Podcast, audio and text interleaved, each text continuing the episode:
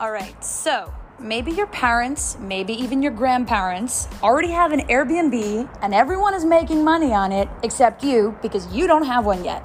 And maybe you're open to buying an Airbnb in Miami, but you can't find anything on the market. Well, welcome to 2022 Miami real estate. But hey, I have a new project, pre construction in Wynwood called the Nomad Residences that we're to talk about today from the 500s. Let's rock and roll. Hello, hello, everyone, and welcome to another episode of Just Jade Nomad Residences Airbnb condo in Miami, in Wynwood, nonetheless. Season three, episode number four. Thanks so much for joining us. I'm so excited to tell you about this project today with my colleague Amit Buddha. And um, here we go. Let's go.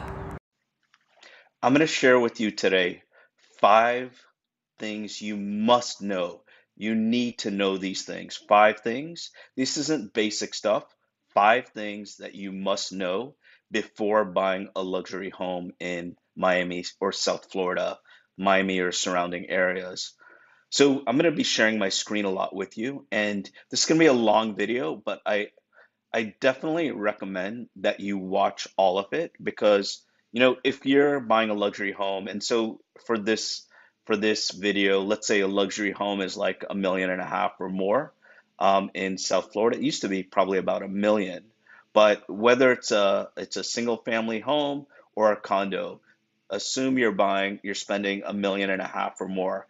And if you are, make sure you watch this video because if you're going to invest that much money, there are five things that you need to know that'll definitely give you a much better understanding of buying a property in Miami. So I'm going to be sharing my screen a lot. Um, let me go there.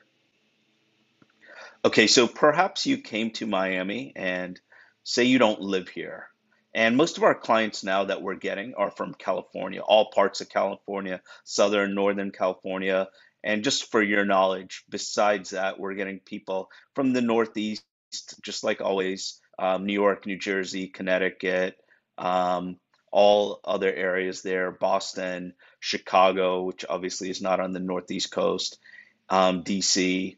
So we're getting a lot of people moving here, and many many of the people moving here are moving here, especially for luxury homes, because of taxes. So perhaps you're here, you're visiting here, or even if you're in um, Miami and you haven't bought a luxury home yet, the, these five things that I'm going to share with you are going to give you a much better perspective on what to do, what your expectation should be, whether you choose to do business with our team or someone else. These things will help you quite a bit.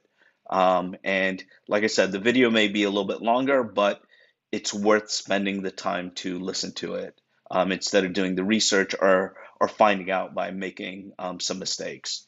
So perhaps you're in Miami, you went to Miami Beach. This is a photo of a new listing that we're getting. Um, it's a celebrities place, and we're just working out the details to make sure we can use the celebrity's name to market the property. But anyways, I'm gonna refer back to this property. This is a condo. It's roughly 2,000 square feet. It's it's in Miami Beach. It's in South Beach. Um, it's five million dollars. So, anyways, so like I mentioned, five things you must know before buying a luxury home in Miami. When I say home, it could be a single family home or a condo. So I'm going to start with number one. Let me just get right to it. Number one, taxes. Like I mentioned before, people are moving here because um, we don't have a state tax. So you can save a lot of money um, net on what you would make um, in you know living being a resident of Florida compared to like being a resident of California or many other parts of the country, New York or many many other places where people are moving from to come to Florida. So taxes, when I say taxes, I'm talking about property taxes. A lot of people don't know how taxes are done here in in Miami. And so typically what they do is they look at a listing and they see the taxes on the property. But if you do that, that's not the best thing to do because taxes could be all over the place here. If it's a new construction property, the property can't maybe is not assessed at the correct number. Maybe if you're buying a property and the previous owner lived in it, because if you if you have a place, if you have a place where it's your it's your primary residence, also called a homesteaded property, your taxes in South Florida can only go up 3% a year. So I'll give you an example. So say you live in a place and you've lived there 25 years, and obviously the market 25 years ago is probably you probably paid quite a bit less than it's worth today. But every year it only went up 3%. Your taxes could be significantly less than if your neighbor bought and say you say it's a condo and your neighbor has the identical unit at, that that you have and you live there 25 years, your taxes only went up 3%, but your property is appreciated exponentially since you bought it. Compared to that, to a person that bought it this year or last year, and um, the taxes are way, way more because there was no 3% saved each year. So um, we have um, we have some legislation in process in progress, not progress, that we've had for a while it's save our homes taxes, and basically it can only go up 3% a year. Um, so taxes can be significantly less on one property compared to the next. The whole point I'm trying to make is do not use those taxes on the current listing that you're looking at to gauge what you will be paying taxes in the future. If you're doing that, you're not doing the right thing. Typically, taxes are and there's a website actually, it's on miami-dade.gov. Um, it's a website that you can put the properties, it's called the folio number, basically like the ID number of the property. You could put down what you're going to pay approximately, and it'll give you a breakdown of what uh, a very very good estimate of what the taxes will be. And if you want if you want me to send you that um, information, just reach out to me. Whether you're listening to this on a podcast or you're watching it on YouTube or any other social platform, just reach out to me. My information will be there on any of these platforms, and I'll be happy to send you that link. But just to make it easy, just to get an idea of what your taxes are, again, this is a guesstimate. It's not going to be 100% accurate, but it's going to be accurate enough for you to make a decision on the property. And if you're if when you're buying a property, if your budget is so tight on a property where uh, uh, you know a few maybe a thousand or two thousand a month makes a difference i'm not saying that i'm off going to be off that much because i'm not but say a thousand or two thousand a month is going to make a huge difference on purchasing the property what say it's a thousand if it's that tight don't buy the property buy something less expensive the last thing I want you to do, or pretty much most real estate agents want you to do, is buy a home that you should fall in love with, but be so tight with your budget where it, it really hurts you to live in that property. It's not worth it. You know, you'll love the property in the beginning, but more than loving it every month, you'll be hating it because you can't afford it. So, the taxes. So, a good gauge, a good estimate of the taxes on the property are 2%. So, say you're buying a $5 million property, typically your taxes are going to be slightly less than 2%. Um, it could be like 90,000, 100,000, give or take. Sometimes it's a little bit more than 2%. Sometimes it's a little bit less than 2%. And even if you buy it and it's less than that, it's going to reassess most probably the next year. So, with that said, the taxes are higher here on um, properties that on properties that people buy. Our taxes are higher compared to California, if I'm not mistaken. I think it's 1% of the price or something similar to that. But they have such higher taxes and everything else. It's still a huge net gain, net win for people to move to Miami in in savings. So again, taxes roughly about 2% if you know once you get your your tax bill there are ways of fighting it where you could hire people where you can consign with someone where you don't pay money unless they save you money on the taxes. If you need for me if you want me to help you with that just reach out to me. Again direct message whatever however you want to reach out to me I'll, I'll send you a few different options that you can choose Okay, so taxes is number one. Number two, let me see if I can scroll down. So number two is insurance. Okay, so in Florida, our insurance, when I say insurance, our homeowners insurance.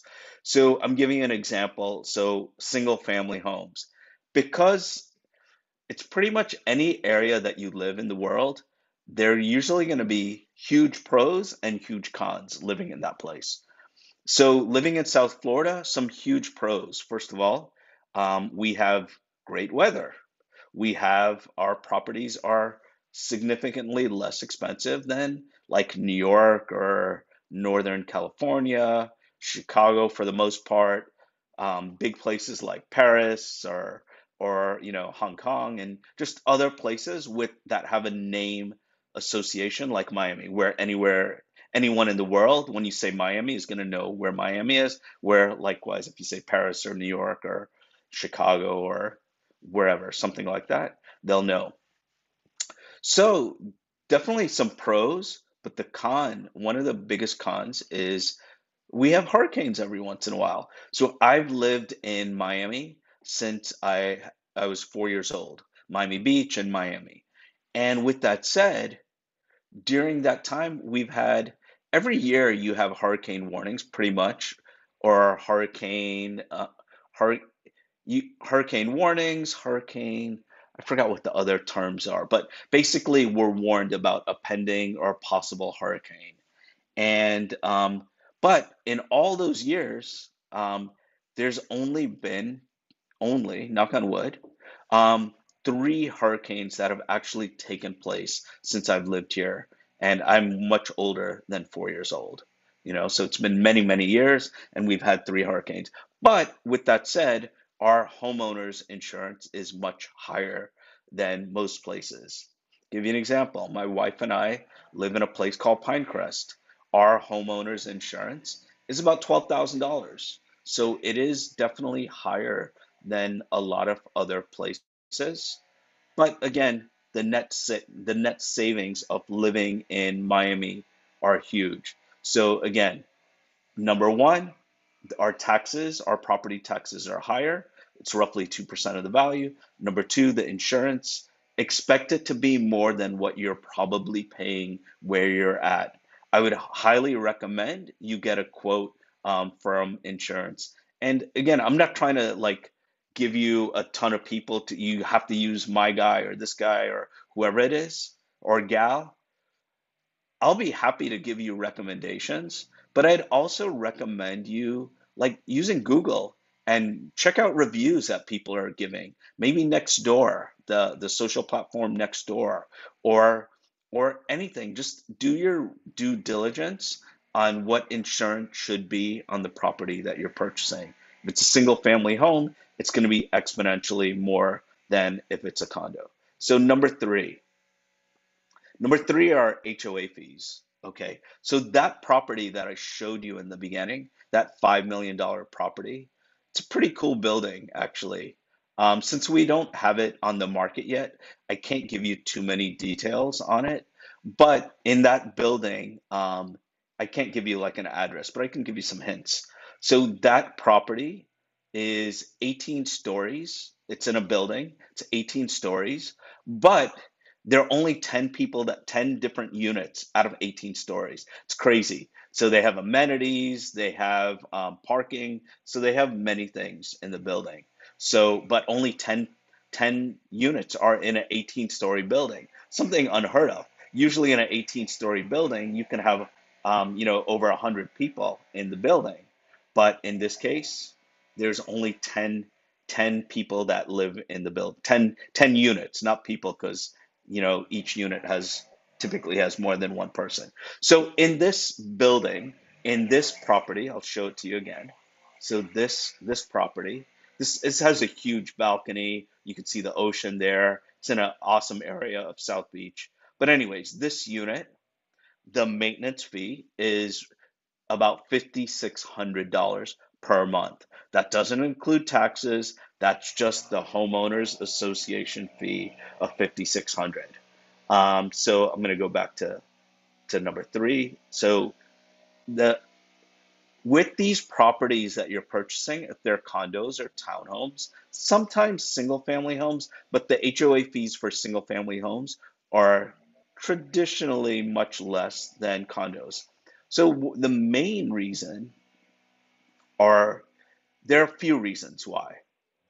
One of the main reasons for most buildings, maybe not this one, but it, it has something to do with it, is part of the HOA fee is the insur the insurance cost, the the building insurance.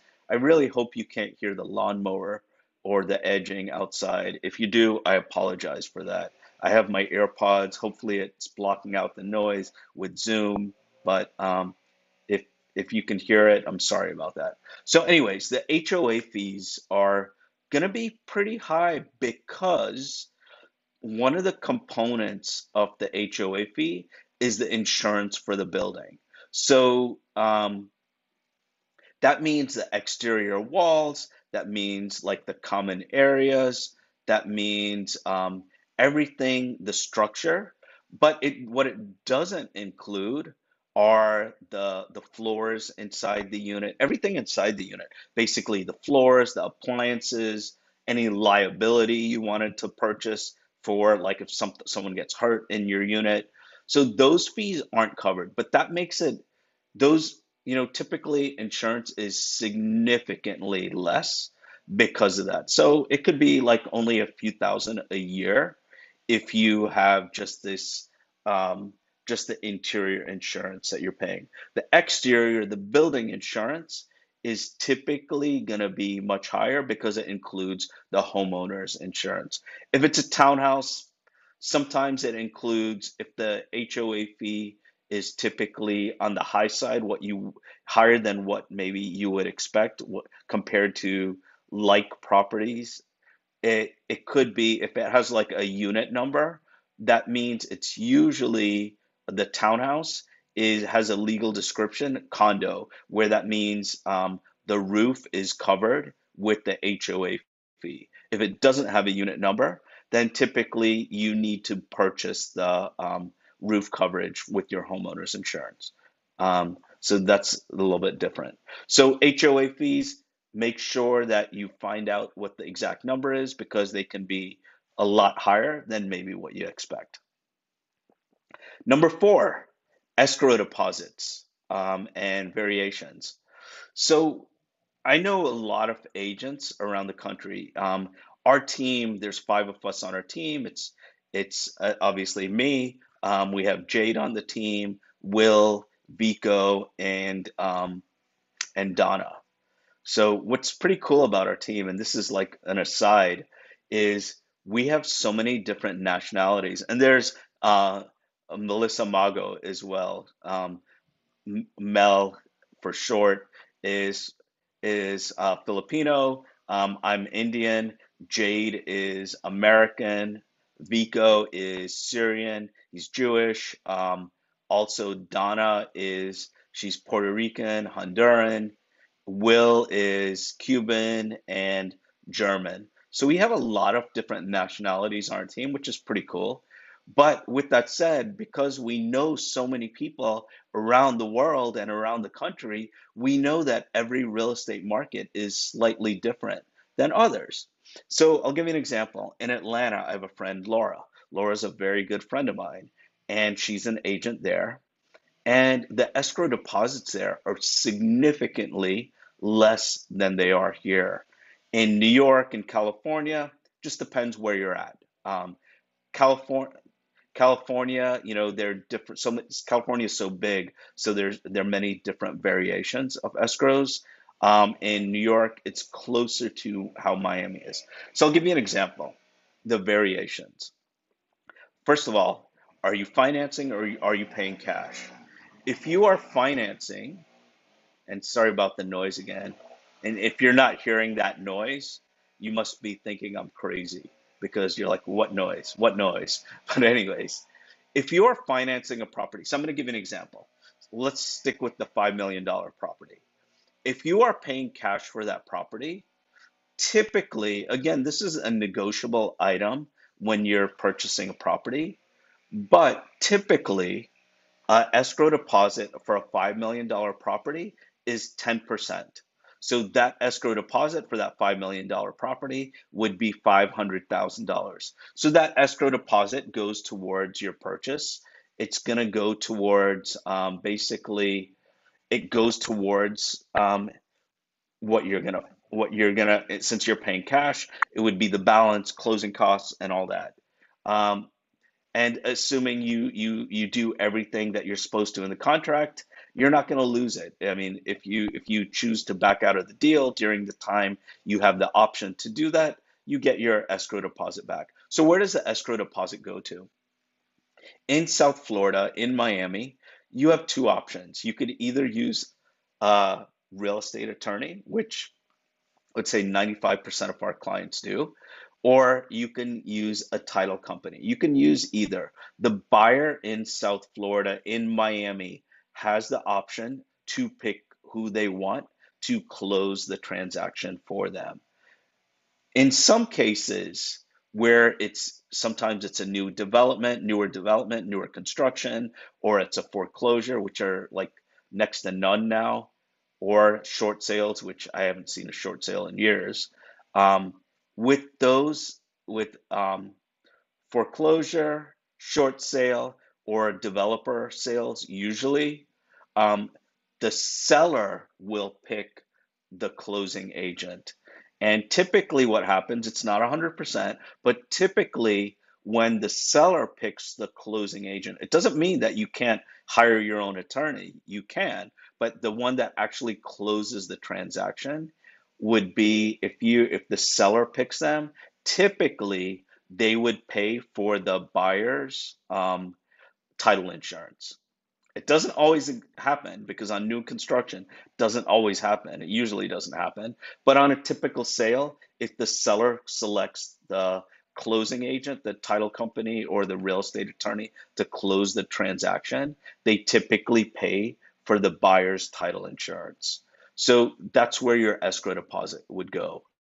So you can do it in multiple um, ways you know, sometimes people do the escrow. So, say in this case, it's five million dollar property. You're putting um, you're putting five hundred thousand down.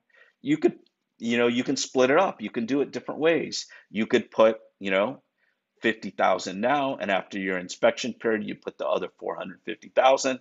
However you want to do it is fine. It's a negotiable item. It doesn't mean that your offer will get accepted, but you can choose to do whatever you want with your offer. Um, if it's a finance sale, it's typically 5%. So in this case, if it's um, the same $5 million property, your escrow deposit would be 250,000. Okay, so half, 5% or 10%. On new construction, it's different. On new construction, they typically have different, um, I guess, payment. Uh, it's like I'm trying to figure out the best way to put it, but I'm not. I'm not coming to that the way to say it. But basically, you'll have a few different payments throughout the transaction. So if you're buying new construction, depending on the building, the developer chooses their own payment um, structure. So like it could be um, at at the signing of the contract for the unit you're purchasing, you would give 10%.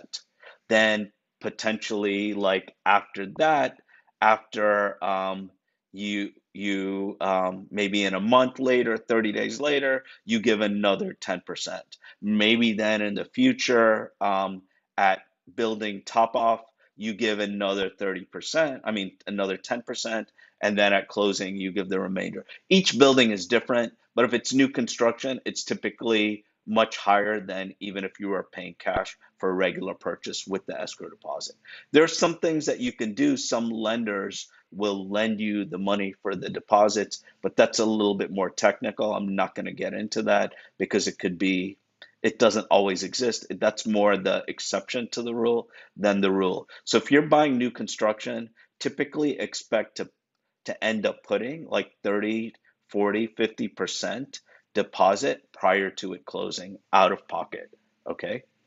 So number 5, This is the most important thing the dynamics of the current market. So, what are the dynamics of the current market when you're buying a luxury home?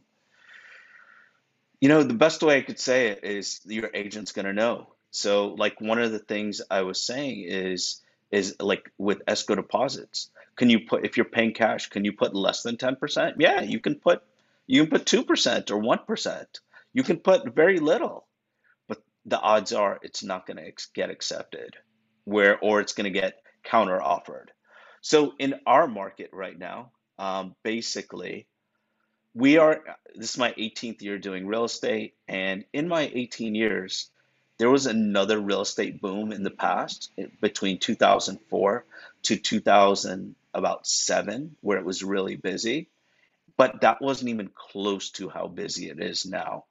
In the past, it was sort of like fake money, meaning anyone could get a loan if you had great credit and the person made thirty thousand a year, but they they they had something called uh, what was it? A stated income loan. The person had great credit and they stated that they made whatever they made. Say they made say, stated that they made two hundred thousand. They didn't need to prove it, but they had great credit. They could end up getting like eight hundred thousand dollar property, a million dollar property, and without showing their their income. And unfortunately, a lot of people in those days and times would um, lie about their income. They made 30, 40 grand. They, they said they made 200. They bought a $800,000 property and the market was so good back then. They, after they got it, they sold it in a couple months and they made a lot of money. So even though the market was really strong then, it is significantly stronger than it is than it, it it's significantly stronger now than it was then. The main difference, besides having even less inventory now than in the past, we're getting way more people that are moving here in South Florida from from all the areas I mentioned, California, you know, N- New Jersey, New York, um, Connecticut, um, Vermont. Um, we're getting Boston, Chicago basically all the Northeast and the West Coast as well in Chicago. But what's also making it much stronger for a seller and why values have gone up so much are because because a lot more people are paying cash. We're probably 35, 40% and much higher in different price points than in the past. So people are putting a great deal of cash you know, they're they're either purchasing cash or they're putting a big down payment. And with this, because there's such low inventory, it's a huge buyer's market. I'll give you an example. Three years ago, I sold a property in a place called Palmetto Bay. I sold a property for six hundred and thirty thousand. It was a normal home. It was a nice home. It was like you know a four two and a half, had a pool, two car garage, decent sized lot, slightly less than half an acre and it was in Palmetto Bay, which is a nice area in Miami, a very like suburban area with good schools and stuff. Sold for 630 three years ago. This person is thinking about selling it. This family's thinking about selling it, moving um, to another part of Florida. And that property, when I saw it the other day, is probably worth 1.1 million dollars. So went up like you know almost 500,000 in um, three years. So it almost doubled, slightly less than doubling in three years. So the market is crazy for a buyer. So if you're if you're I mean for a seller. So if you're a buyer and you're trying to buy a property now, if you don't if you try and nickel and dime and you try and negotiate a lot, you're not going to get anything. And our team is really really good at helping people get their offers accepted. We have a bunch of things that we we've learned from mistakes and things that we've learned from other agents and just the research that we've done. We've gotten really good at negotiating the things that we can negotiate. We've been we realized a long time ago there's certain questions that we can ask that'll help. Um, and so with that, we're we're doing a lot better. But it's still a seller's market now. So um, if you're going to be a buyer now in Miami, you're buying a luxury home, you're going to be competing against people that um, have to buy, meaning they're they've transferred here, they're moving here, they have to buy, and they've probably their agents, um, you know, a lot of them are great agents, but a lot of people, a lot of agents aren't great. And where their agent hasn't like set their expectations up, haven't haven't really taught them much, whether whether it's in the contract or it's the dynamics of the market or or didn't ask the right questions, a million different things. And the buyer is getting offer after offer after offer after offer not accepted. So these people, and what I've seen a lot is because people are, especially luxury homes, a lot of buyers, you know, pretty much the typical luxury buyer is doing well in life.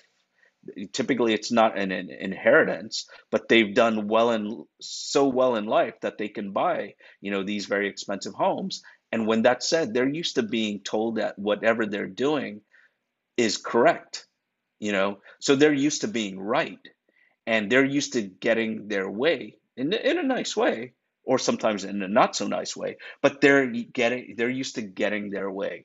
So all of a sudden these people a lot of them are trying to buy a property and they keep getting told no no no. And because of human nature is to like have sort of an ego especially if you're doing well in life to not get you know the door shut on them for their offer especially. So with that it becomes emotional and a lot of these buyers a lot of the buyers are just they just want to win. They don't care anymore about overpaying. They don't care about like getting rid of their inspections paying way over the appraised value. They just want to win. So these are the people you would be competing against if you are buying a property especially a luxury property now, because we're getting a ton of people moving here to save taxes, to save on their net um, amount that they're going to be making per month, but they're losing out. A lot of these people are losing out on their offers, are and they're offering crazy stuff. So um, I'm not trying to get you to not purchase, and I'm not trying to get you to purchase. I'm just telling you how it is. So, you know, you're competing against those people. The good thing, though, if I had to say the good thing, though, is if you're overpaying, typically, typically, the property's still going up every month because um, our inventory is so, so tight. Last year, I made a mistake. I predicted like by the middle of the year, maybe by like April, May, June, um, that our market would slow down tremendously. It hasn't done any of that.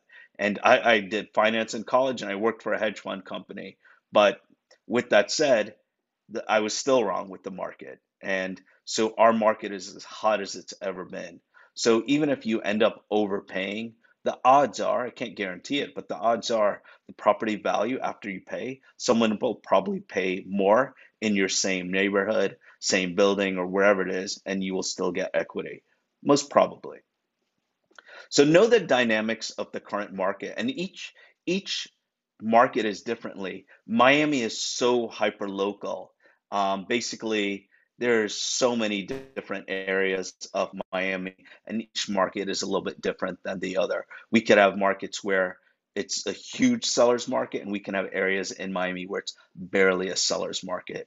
Um, your agent will know if you need help from us, our team, just reach out to me and I'll be able to give you the specifics of the area you're looking at. And it's not just the area, it's the price range. We look at a million things. We look at basically the eye, we look at things through the eyes of a buyer and a seller. And we have like our own, I guess it's not really, but our, our basically like our algorithm how we how we figure out everything to give you the best shot of getting the home by looking at a ton of different data points.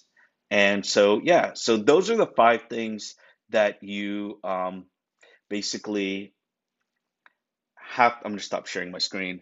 Those are five things that you have to know that you need to pay attention to. Write it down you know pause the video and write those five things down. And if if after you write those five things, you don't know, like you don't remember what I told you, do one of two things. Either watch the video again or reach out to me. And our team will be happy to help you and share with you the dynamics. Because the bottom line is, um, we, you know, we do this every day, and you probably don't. So it's it's um, you know we're we're so used to the trend changes. We can see things happening typically before you know anyone else does. And like just to give you an example, in the past in a market, if you're a buyer and say you're buying in a neighborhood, I live in Pinecrest, that's a part of Miami. And so say you're buying a property in Pinecrest, typically what you would do is you would look at homes that sold in the past and you would look at so say there was a property that closed that the the sale closed 3 months ago and say today is like we're getting close to the end of um, March. Today is March 28th. I cheated a little bit. I looked at the at the date. So it's March 28th. So if it closed three months ago, so basically say we're in April, say it closed three months ago, say it closed in January, typically that would be a good comp. But our market is so, so tight right now with such limited inventory. Let's look at it this way.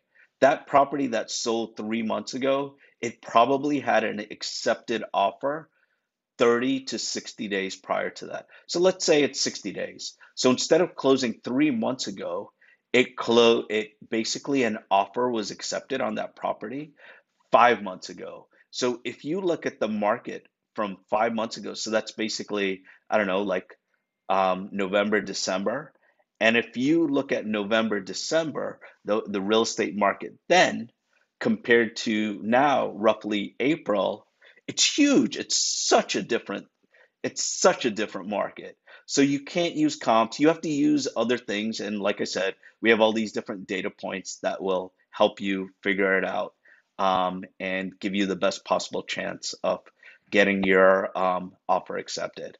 So hopefully this video helps you. Wanted to tell you um, one last thing, couple last things. Um, one of the last things is the team and I have created this this in my in my uh, mind, is the best Miami neighborhood guide around. It's still a work in progress. So uh, I'll give you this example. So this is what I did.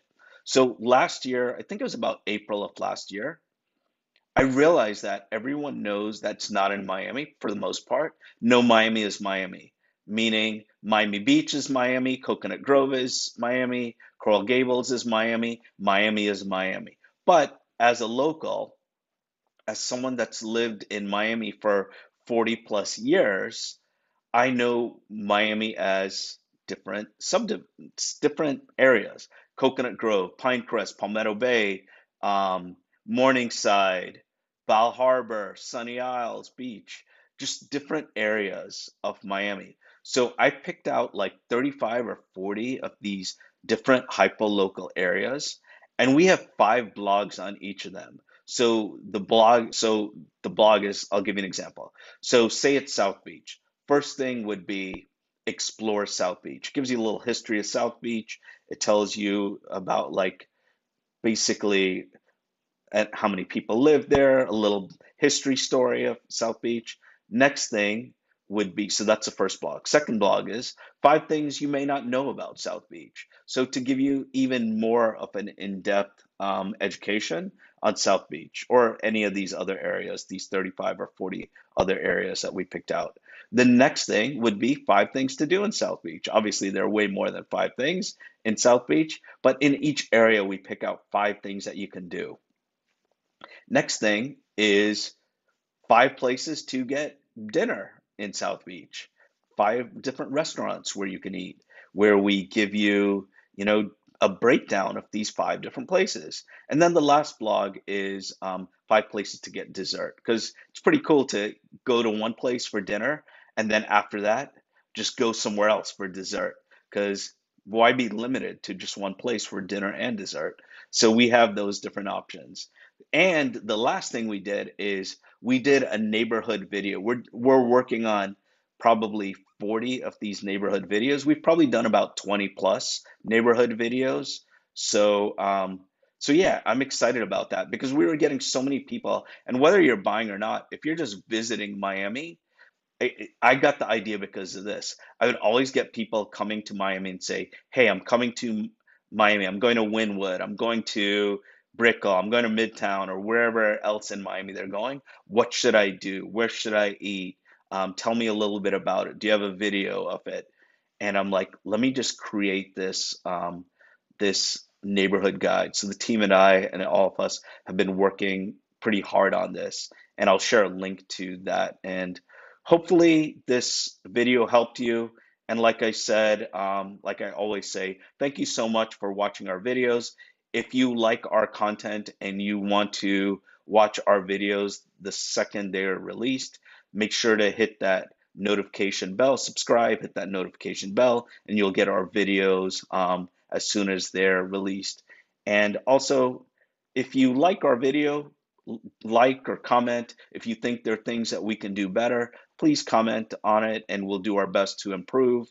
And if we could do anything to help you find a place, sell a place anywhere in the world, not just Miami, we have connections everywhere. Just let us know and we'll be happy to help you. Last thing I have to say so, for those of you that have been watching my um, hair transplant journey, in case you're wondering why I'm sharing my hair, I am roughly um, just under eight months into it. I had um, 3,300 grafts put in my head. Dr. Um, Alan Bauman, Alan J. Bauman, if I'm not mistaken, he's one of the best um, hair transplant surgeons in um, the world. He's got so many awards for that. I did a video of me being there, the team of videographers um, created the video. I'm going to create some more videos. I'm going there April 11th for my, it was going to be six months, but he's so busy. So it'll be roughly my eight month um, progress report. We're going to film another video. And um, yeah, it takes roughly about a year and a half to get your full growth. So I'm probably like 60, 70% in. I'm really happy with the results. Um, you know, if you check out my other videos from about a year ago, you'll see that I have way less hair. So, anyways, enough about that. Thanks again so much for watching and hope to meet you in person one day if we haven't met already. Take care. Love you guys. All the best.